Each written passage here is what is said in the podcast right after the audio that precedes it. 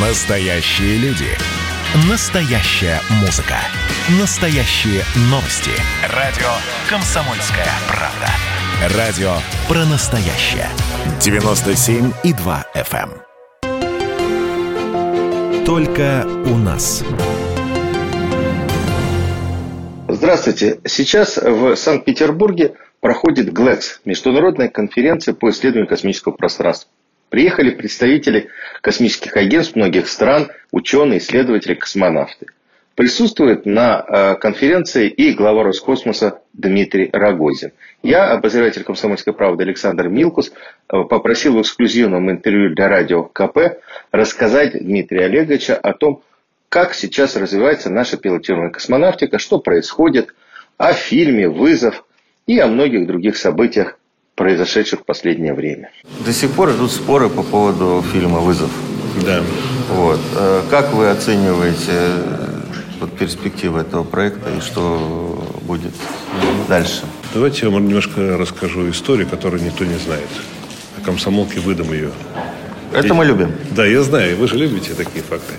В январе 2020 года э, к нам обратился известный американский кинорежиссер э, Даг Лайман, который снимал много известных э, голливудских фильмов, в том числе, насколько я помню, «Мистер и миссис Смит».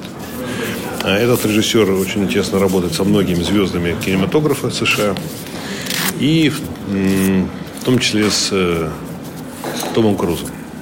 Они попросились приехать, ознакомиться с нашими возможностями по обеспечению съемки фильма э, непосредственно в космическом пространстве. Мы их приняли в январе прошлого года. Показали сборочные цеха ракеты космической корпорации «Энергия». И американские кинематографисты были в полном восторге от того, что они увидели.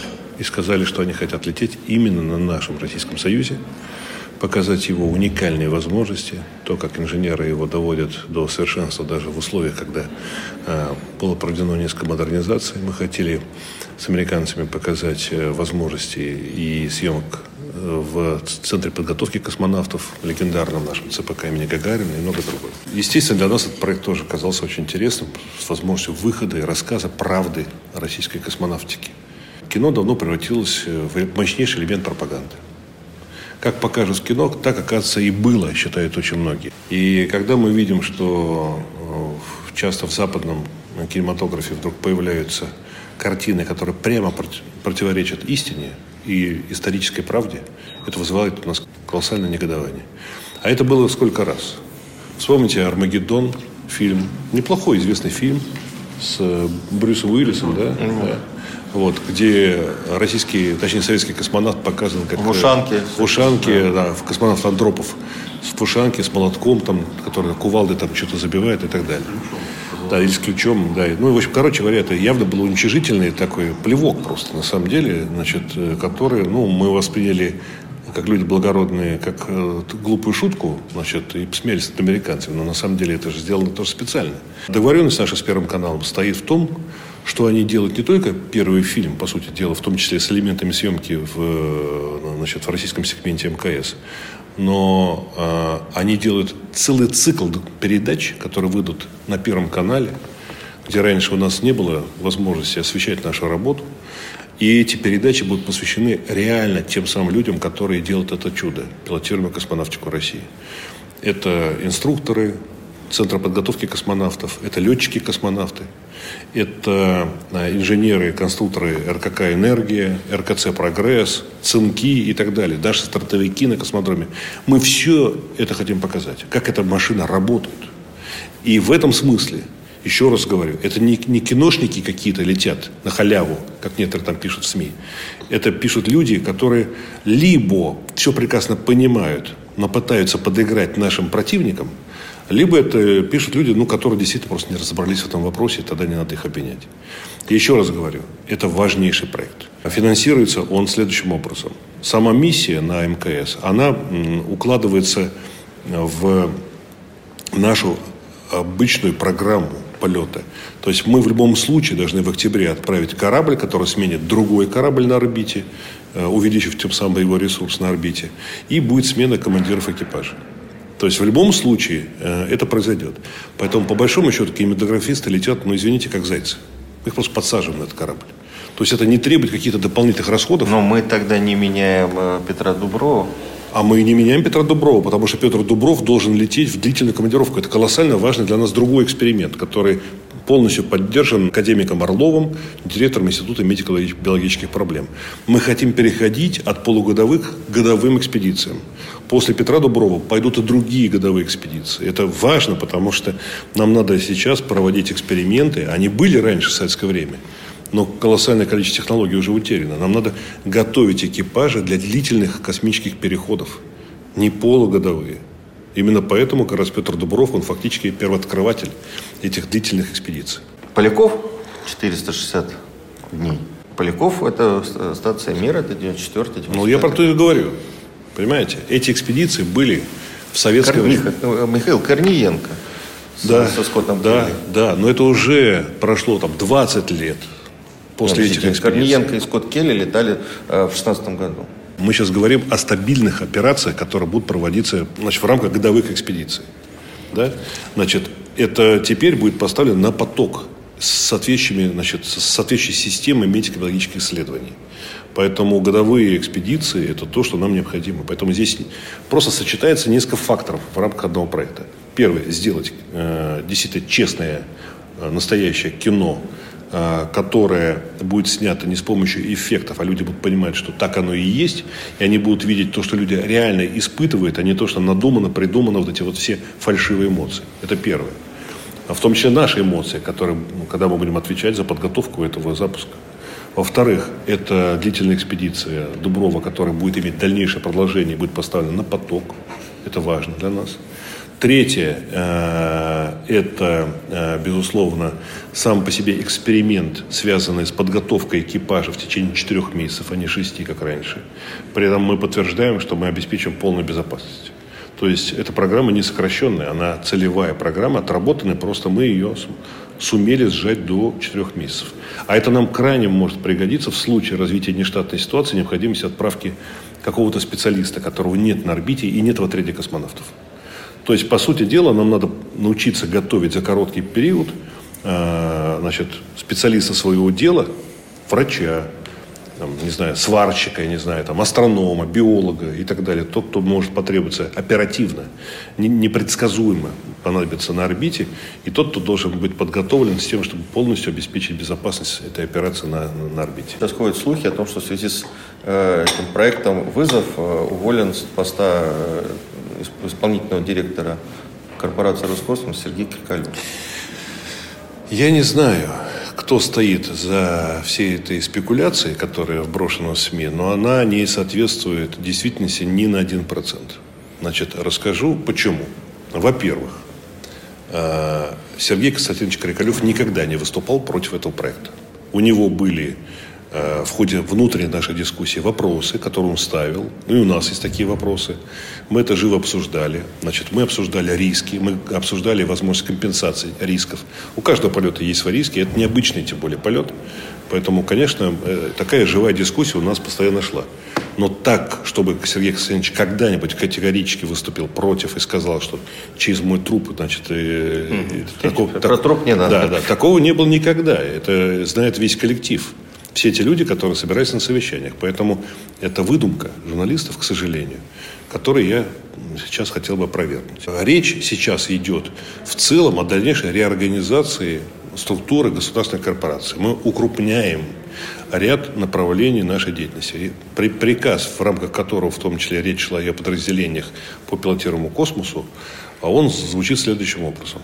Департамент специальных автоматических комплексов. Это то есть те комплексы, которые остаются в интересах э, не Роскосмоса, а, допустим, Министерства обороны и так далее. Теперь будет переподчинен от заместителя генерального директора Фарлова другому заместителю, заместителю генерального директора Хайлову Михаилу Николаевичу. Департамент стратегического планирования переподчинен непосредственно первому заместителю генерального директора. В части, касающейся формирования долгосрочных федеральных космических программ, а в части работы по теме «Млечный путь», это мониторинг космического пространства, а, исполнительному директору по науке и перспективным технологиям Балашенко. Управление делами переподчинено теперь значит, департаменту инфраструктурных проектов, создан административный департамент. Не продолжать это, да?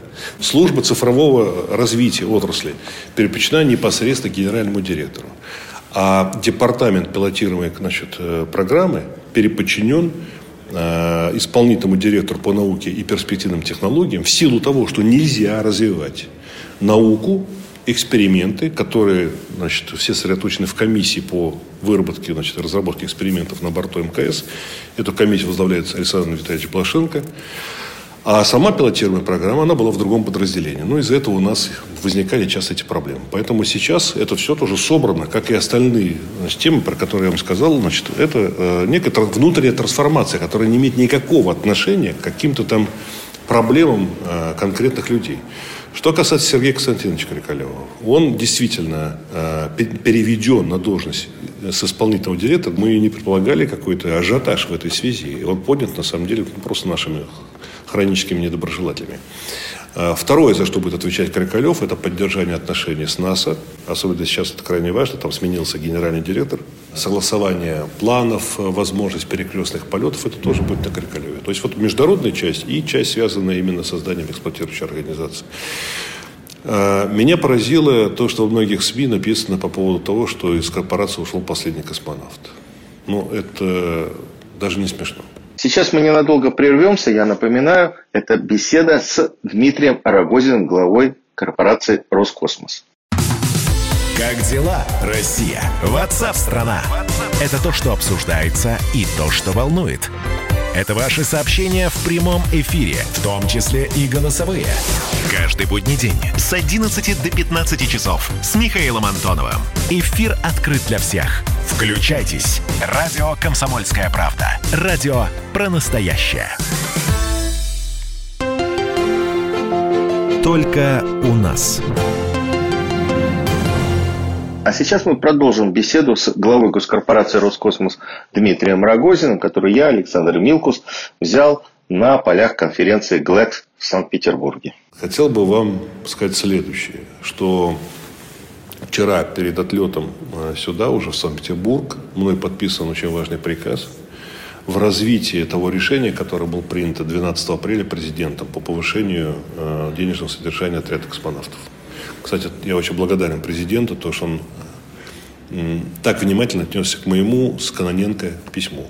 Мы в свое время обращались по поводу ну, того, что это надо действительно уравнять хотя бы с европейскими астронавтами наших космонавтов, потому что все-таки работа очень рискованная. И президент нас поддержал. Значит, в воскресенье вышло обнародовано решение правительства выделить дополнительные средства из резервного фонда, как вы знаете, да? Значит, и они сейчас будут добавлены к субсидии. А уже со следующего года это будет уже плановая субсидия, увеличенная на эту сумму, которая необходима для повышения содержания космонавтов. Там, по некоторым категориям до 70% у них растет э, значит, базовая ставка. Вчера я подписал еще одно решение. Оно, э, их даже два приказа. Первый приказ – это о создании отдела э, специальных экспертиз пилотируемой космонавтики в рамках научно-технического совета Роскосмоса куда войдут все члены отряда космонавтов.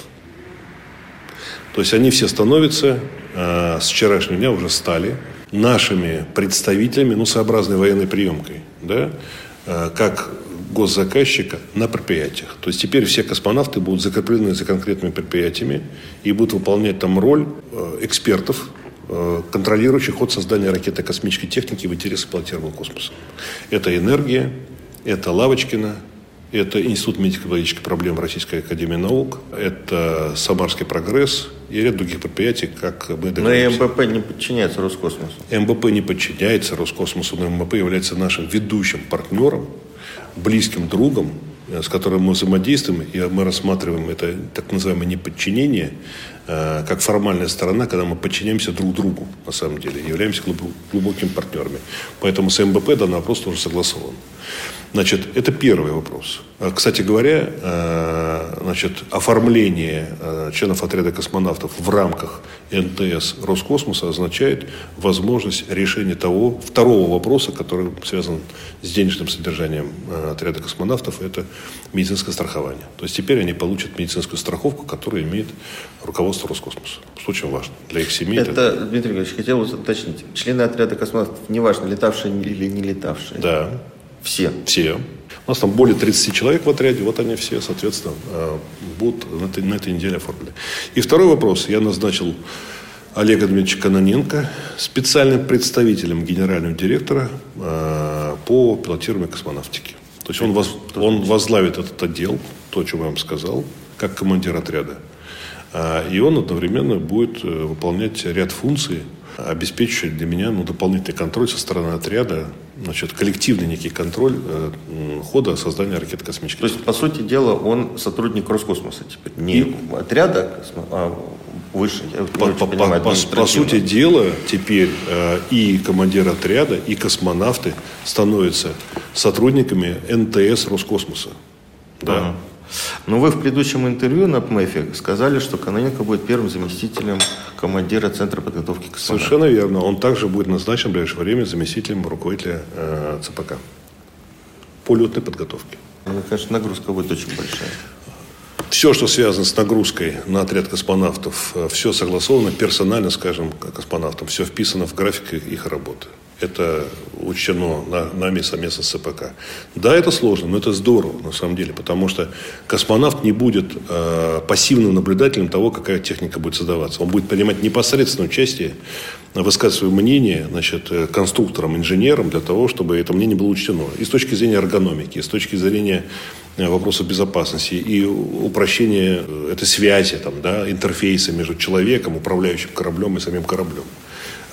Это крайне важно именно тогда, когда мы сейчас создаем корабль «Орел», и когда будут создаваться лунный взлетно-посадочный комплекс.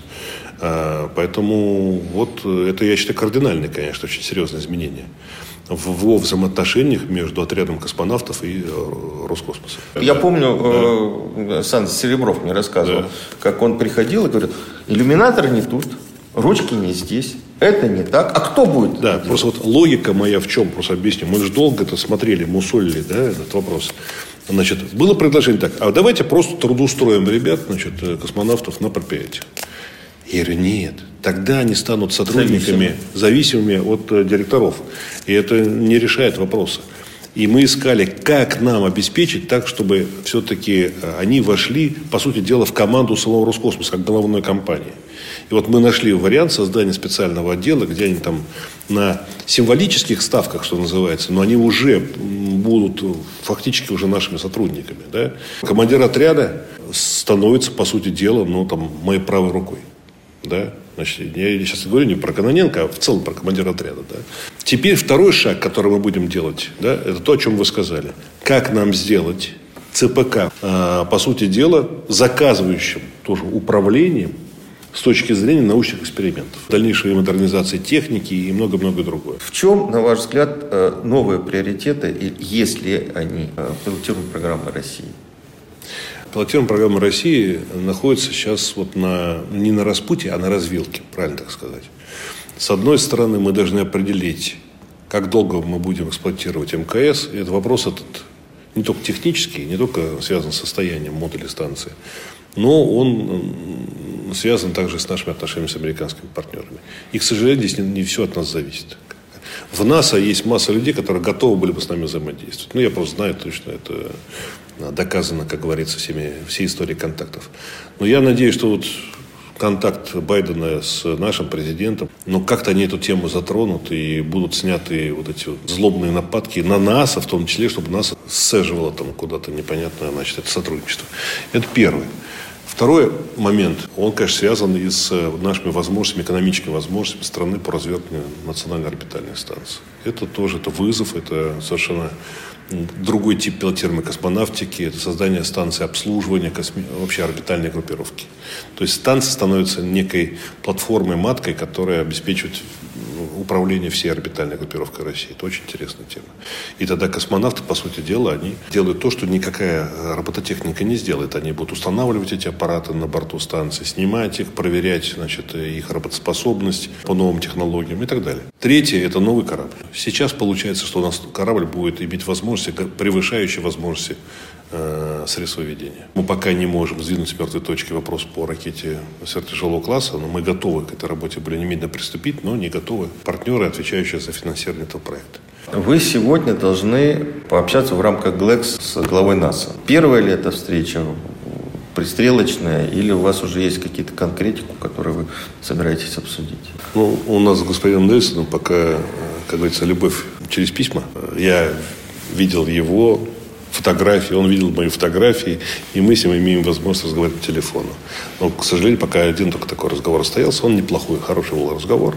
Человек сам по себе опытный, безусловно, э, который и летал, кстати говоря, летал именно по программе э, «Космос для политиков», это программа НАСА как раз тоже говорит о том, что НАСА никогда не выступал за то, чтобы э, полеты осуществлялись только профессиональными космонавтами. Участник космического полета и космонавт – это разница большая, гигантская. Когда у нас начинают говорить, что у нас участники космического полета станут героями России, ну, мы, конечно, смеемся, но когда это начинает массово кто-то тиражировать, мы просто понимаем, что какая деградация происходит вообще у людей, которые берутся за перо. Нельсон – человек действительно опытный, осторожный, конечно, близко связанный с администрацией Джо Байдена. Поэтому я надеюсь, что его влияние если он захочет изменить некоторые вещи в наших отношениях, э, это в его руках. Я ему готов с нашей стороны, безусловно, помогать, если именно такие намерения есть у главы НАСА.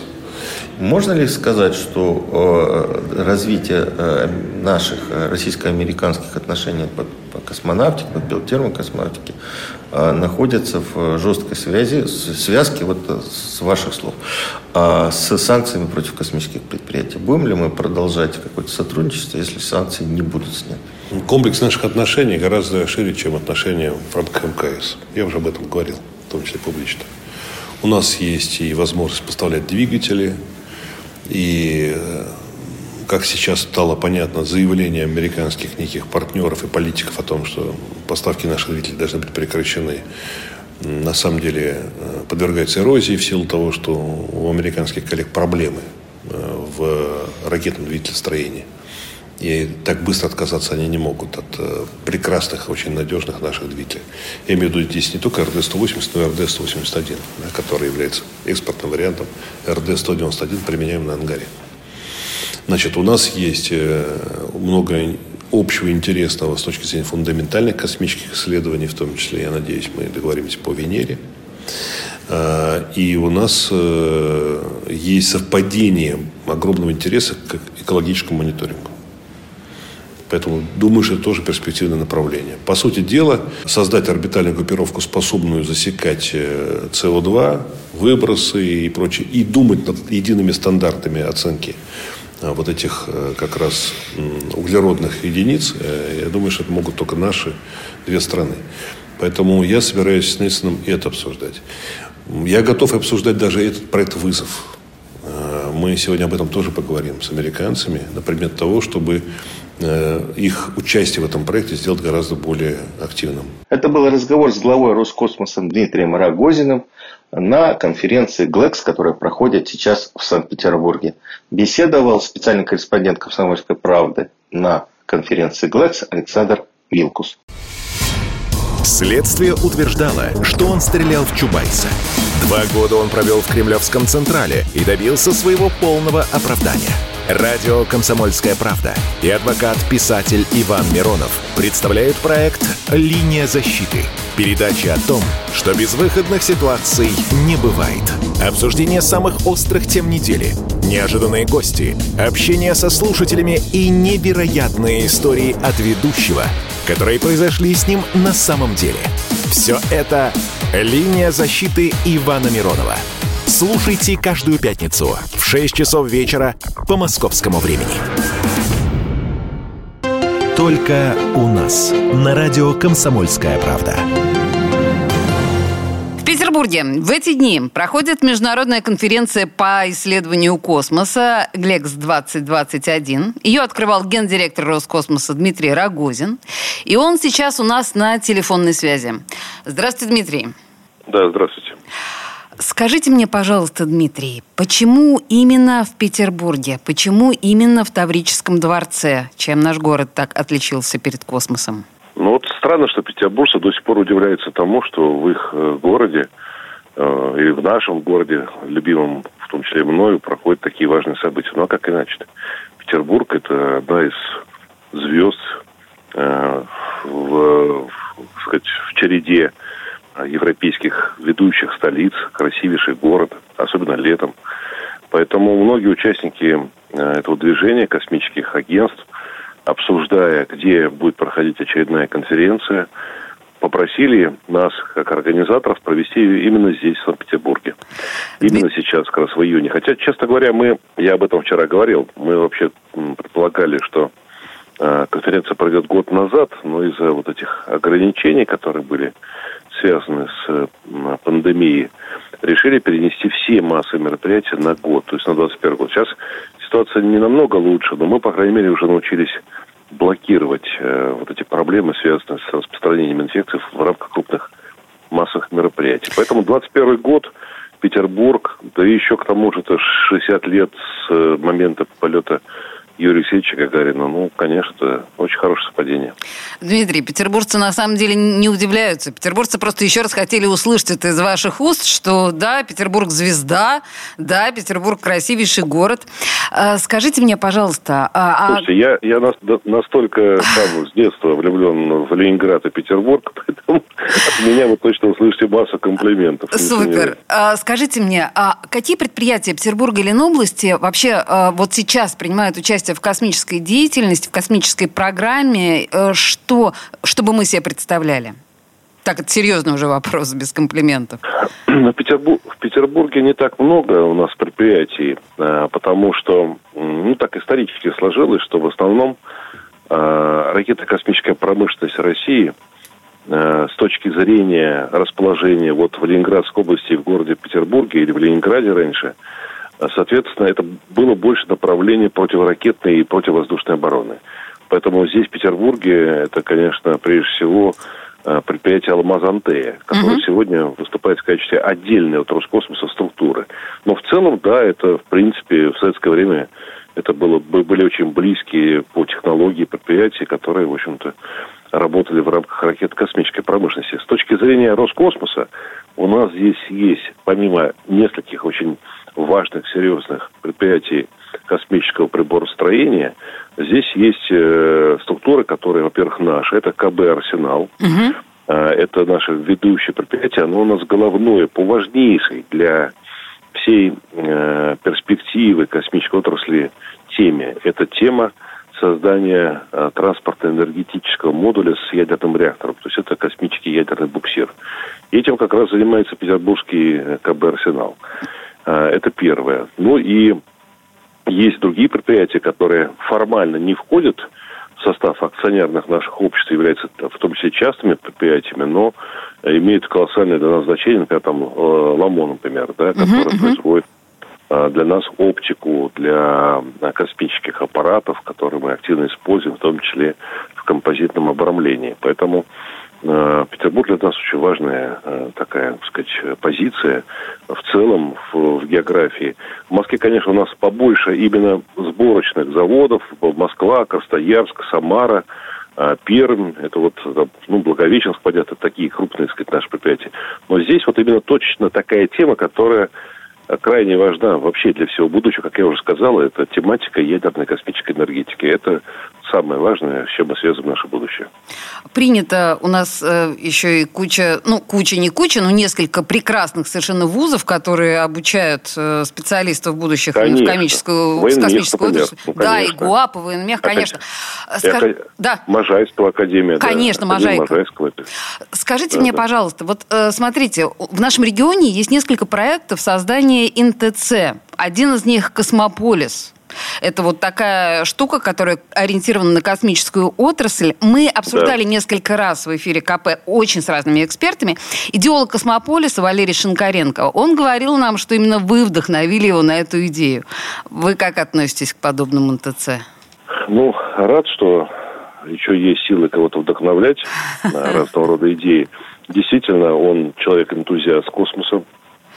Я его знаю хорошо. Кстати, вчера мы с ним на коротке увиделись как раз на конференции Глекс здесь, в Петербурге.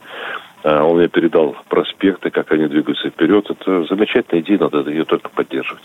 Принято. А, возвращаясь к Глекс, а, на открытии вы говорили, что одной из важнейших задач является мониторинг космического пространства и защита планеты от астероидов и других небесных тел. Простите меня, пожалуйста, за этот дилетантский вопрос. Как? Как можно защитить планету от астероидов и других небесных тел? Смотрите, на первом этапе надо создать систему хотя бы так, чтобы видеть, что происходит. Ага. А, мы сегодня, мы сегодня видим достаточно серьезно и далеко ну, скажем так, мы практически видим любые э, предметы, будь то элементы бывших космических аппаратов, или это некие метеориты, или это что-то еще, это, ну, скажем, с э, размер где-то так в теннисный мячик. Так. Вот, на расстоянии там десятков тысяч километров. То есть вот такие мощные сегодня в России и в Америке. С ума сойти. Такая система. Да, это называется АСПОС. Это как раз автоматизированная система предупреждения опасных ситуаций. Так она, она расшифровывается. Э, и сейчас мы делаем э, новый проект, он называется «Млечный путь». Это система, которая добавит к тому, о чем я говорил, то есть к наземным нашим телескопам, добавит еще и э, обсерватории космического базирования. Одна из них у нас уже развернута, это спектр РГ, он находится на расстоянии в полтора миллиона километров от Земли, запущена нами 13 июля 2019 года, э, и она делает полный обзор звездного неба. У нас проблема в чем? Мы видим достаточно хорошо и видим все проблемы, которые могут ну, потом представлять для, для, для нашей планеты э, реальную сказать, угрозу. Но э, мы практически не видим того, что идет со стороны Солнца. Ага. Потому что в силу разных причин идет ослепление как раз наших наземных систем. Поэтому, конечно, нам надо вводить дополнительные средства контроля вот с этого солнечного как бы, направления. Это первое. Второе, то, что вы сказали, а как? Да. да? Значит, то есть одно дело увидеть и знать, что к тебе приближается верная смерть, да, другое да, дело да, попытаться от этой смерти увернуться каким-то образом. Здесь это самое сложное, потому что на самом деле э, все думают на эту тему, и американцы, мы, я не знаю, может быть, китайцы тоже думают. А, надо повлиять таким образом а, в случае появления реальной угрозы на астероид размеров, которые позволят ему достичь Земли, а не сгореть в плотных слоях атмосферы. Надо повлиять на него так, чтобы либо его расщепить, либо попытаться отклонить его траекторию, увести его от опасного сближения. Это, конечно, технологии, которые, безусловно, надо создавать ведущим инженерам, конструкторам всех стран. И это еще важно, почему, что надо делать вместе. Потому что если кто-то будет делать порознь э, такую технологию, то это может просто стать ширмой для вывода ядерного оружия в космос, якобы под предлогом того, что это спасти Землю. А на самом деле ядерное оружие в космосе – это недопустимая вещь, против которой наша страна всегда выступала. То есть э, международное сотрудничество нужно именно для того, чтобы, ну, что называется, поодиночке не создавали всякую гадость. Я поняла. А тогда можно сразу вопрос о российско-китайском сотрудничестве. Вот э, создание лунной научной станции а насколько это серьезно? О чем договорились с Китаем? А, просто ликбез, с вашего позволения, да? И, и, и зачем колонизировать Луну? Ну, колонизировать Луну, наверное, нет смысла, потому что там нет особых ресурсов для того, чтобы э, значит, обеспечить долговременное, долгосрочное пребывание. Нам надо делать, конечно, больше все-таки э, всю эту работу автоматами, автоматическими комплексами. Uh-huh. Э, значит, но, тем не менее, Луна, она может быть удобна с точки зрения как бы, как вам сказать, да, космопорта подскока, да, значит, у, то есть условного э, космодрома, который находится в условиях гораздо более пригодных для использования лунной поверхности для дальних, еще более дальних экспедиций. Типа пересадочной вот. станции. Либо наблюдение. А, да, либо наблюдение со стороны Луны, развертывание там тоже средств наблюдения, которые позволят обозреть э, нашу планету и все, что вокруг нее происходит, с удобной точки. Э, если вы ставите, например, космический аппарат в какую-то на какую-то орбиту, то вам все время приходится поддерживать эту орбиту помощью двигателя. Когда топливо заканчивается, то аппарат в силу притяжения Земли начинает сходить с этой орбиты и превращается в космический мусор и ну, становится угрозой. Угу. Если же вы просто м- прилунили аппарат, да, то есть сама Луна является как бы платформой для того, чтобы на ней размещать средства наблюдения, в том числе за Землей. Угу. Это, это очень важно. Есть еще один интересный момент. Э, вот обратная сторона Луны. Наши астрономы, наши ученые утверждают, что именно обратная сторона Луны, она абсолютно, как говорится, глуха к индустриальным шумам, которые идут от нашей планеты. Мы же жутко шумим, Земля наша. Ага. Значит, вся наша цивилизация, она крайне такая беспокойная для всего пространства нас окружающего. И если мы хотим поставить высокоточные астрономические средства, то их точно не поставить на Земле, потому что атмосфера мешает смотреть и колоссальное количество этих индустриальных шумов. Их даже не поставить на Луне, на той стороне, которая к нам обращена, даже там слышно. Ну, если так можно выразиться. Вот обратная сторона Луны совсем другое дело. Дмитрий Рогозин, гендиректор Роскосмоса, у нас на связи. У нас сейчас буквально две минуты рекламы, и мы вернемся. Давайте не будем растекаться мыслью. Единственный человек, который может зажигательно рассказывать про банковский сектор и потребительскую корзину – рок-звезда от мира экономики Никита Кричевский. Ну, мы, конечно, все понимаем, у нас рекордный урожай, у нас же миллиард есть, мы этим гордимся. А хлеб закупали за границей. В 2003 году Борис Абрамович предлагал мне стать папой римским. Я отказался. Он разбирается в мировых трендах, строит прогнозы и знает, что надо делать. У меня есть встречное предложение. Если вы нам намекаете, мол, вы там смотрите, да, так вы национализируете эти холдинги. Какие проблемы? По средам в 17.00 по Москве. «Экономика» с Никитой Кричевским. На радио «Комсомольская правда». Я буду резок, я буду краток, я буду четок. Только у нас. На радио «Комсомольская правда». Международная конференция по исследованию космоса ГЛЕКС-2021 проходит в Петербурге в эти дни. И гендиректор Роскосмоса Дмитрий Рогозин у нас на связи. Мы продолжаем разговор. А с китайцами-то мы договорились о чем? Ну, в смысле, э, китайцы, насколько это э, наш совместный проект и насколько это в ближайшем будущем нас ожидает? Ну, китайцы хорошо продвигаются, они хорошо финансируют свою космическую программу раз в 10 больше денег дают на ее развитие, чем, угу. чем, чем у нас. Э, это раз. Во-вторых, они здорово продвинулись в технологическом плане. Они сначала копировали вот советские технологии, теперь они пошли дальше. Я часто бываю, ну как, бывал сейчас вот во время пандемии, конечно, езжу, бывал в Китае, посещал их предприятия, ну, масштаб, размах китайский. Они еще любят все это дело добрым, должным образом представить. Все это как бы так приятно впечатляет. Вот, поэтому э, у них возможности и финансовые, и организационные, тех, технические и технологические они есть для того, чтобы ставить такие масштабные задачи. Э, но надо иметь в виду, что это э, сотрудничество, оно крайне полезно не только для нас, поскольку мы будем опираться на серьезного партнера и разделять с ним риски, но и для китайцев. Вот э, мало кто знает, например, о том, что тот самый лунный аппарат, который Китай запустил – он вообще существует благодаря а, российским поставкам так называемого ретега. Это радиоизотопный теплоэлектрогенератор. А, то есть фактически мы поставили туда изотопный генератор, который обеспечивает возможность работы вот этого как раз китайского аппарата. То есть вот. он бы не был запущен без нас? Об этом нет.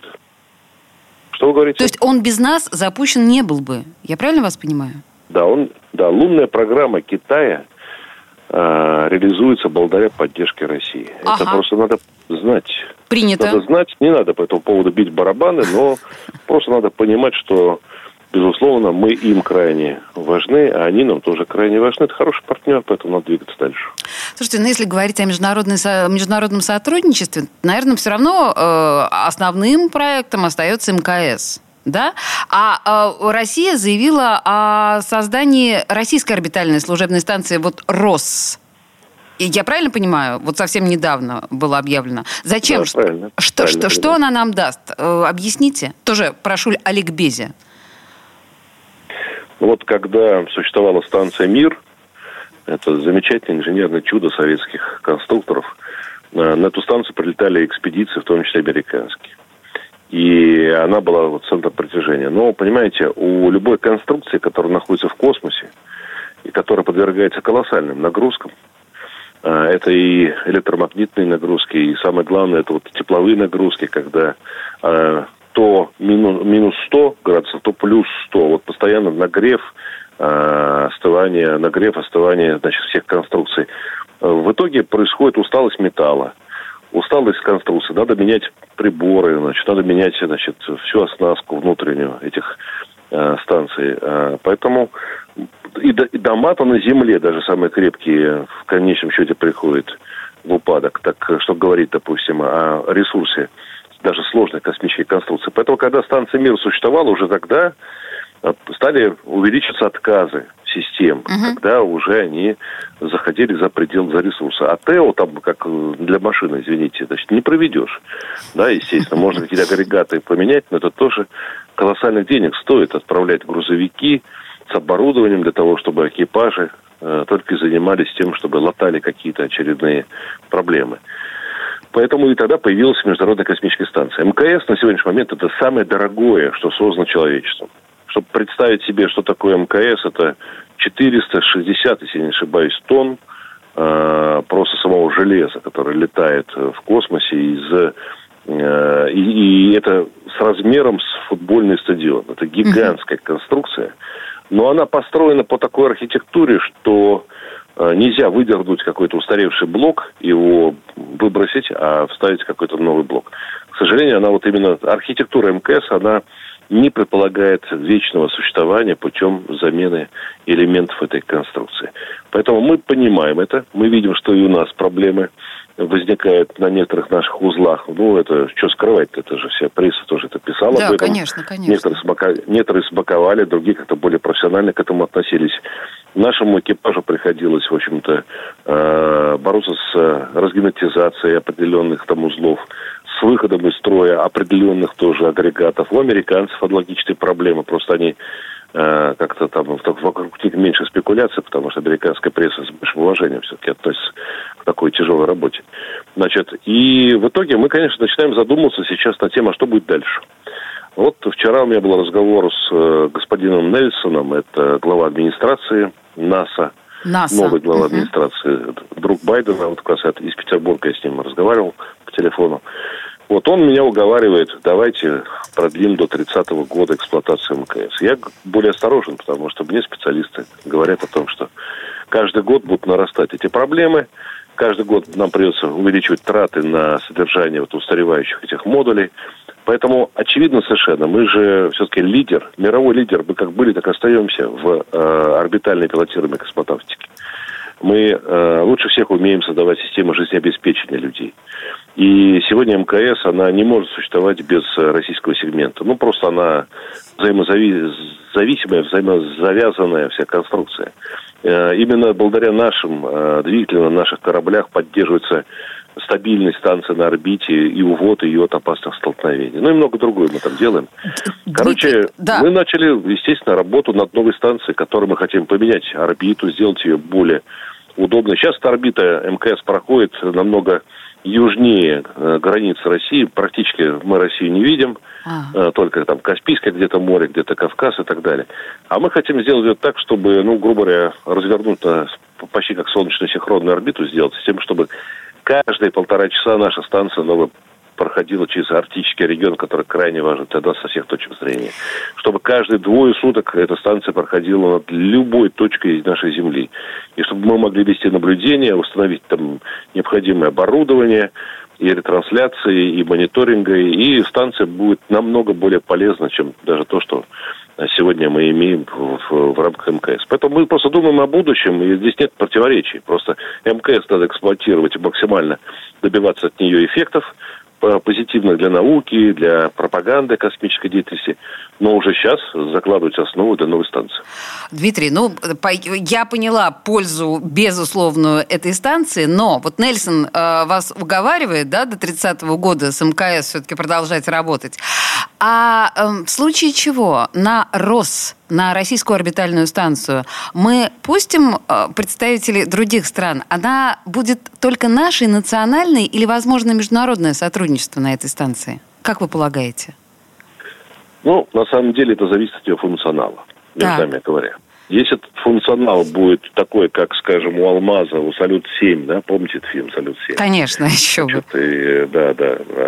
Кстати, там критикуют, но, в принципе, неплохой фильм получился. Да. Значит, э, э, короче говоря, в советское время орбитальные станции были элементом э, управления военной группировкой. Угу. Поэтому на такие станции никто обычно не прилетает. Если же это будет либо двойного назначения, ну, то есть тоже какие-то задачи в интересах обороны и безопасности будет решать эта станция, что очевидно, потому что, скажем, обеспечение безопасности Северного морского пути – это задача, ну, она и гражданская, но она и, естественно, имеет отношение к компетенциям наших военных, потому что суда, гражданские проводки должны быть обеспечены действительно всем необходимым, чтобы никаких инцидентов не возникало. Поэтому это зависит, еще раз говорю, от функционала. Если станция будет заниматься гражданскими программами, то прилетает пусть кто угодно, что называется. И, да и мы сами планируем летать и на китайскую станцию, и работать и с американцами. Вот а, у нас там говорят, что... То есть э, типа, функционал, да. функционал этой станции еще до конца не определен, я правильно вас понимаю? Э, эскизное проектирование начнется в ближайшее время. Ага. Эскизное проектирование. После эскизного проектирования проводится технический проект.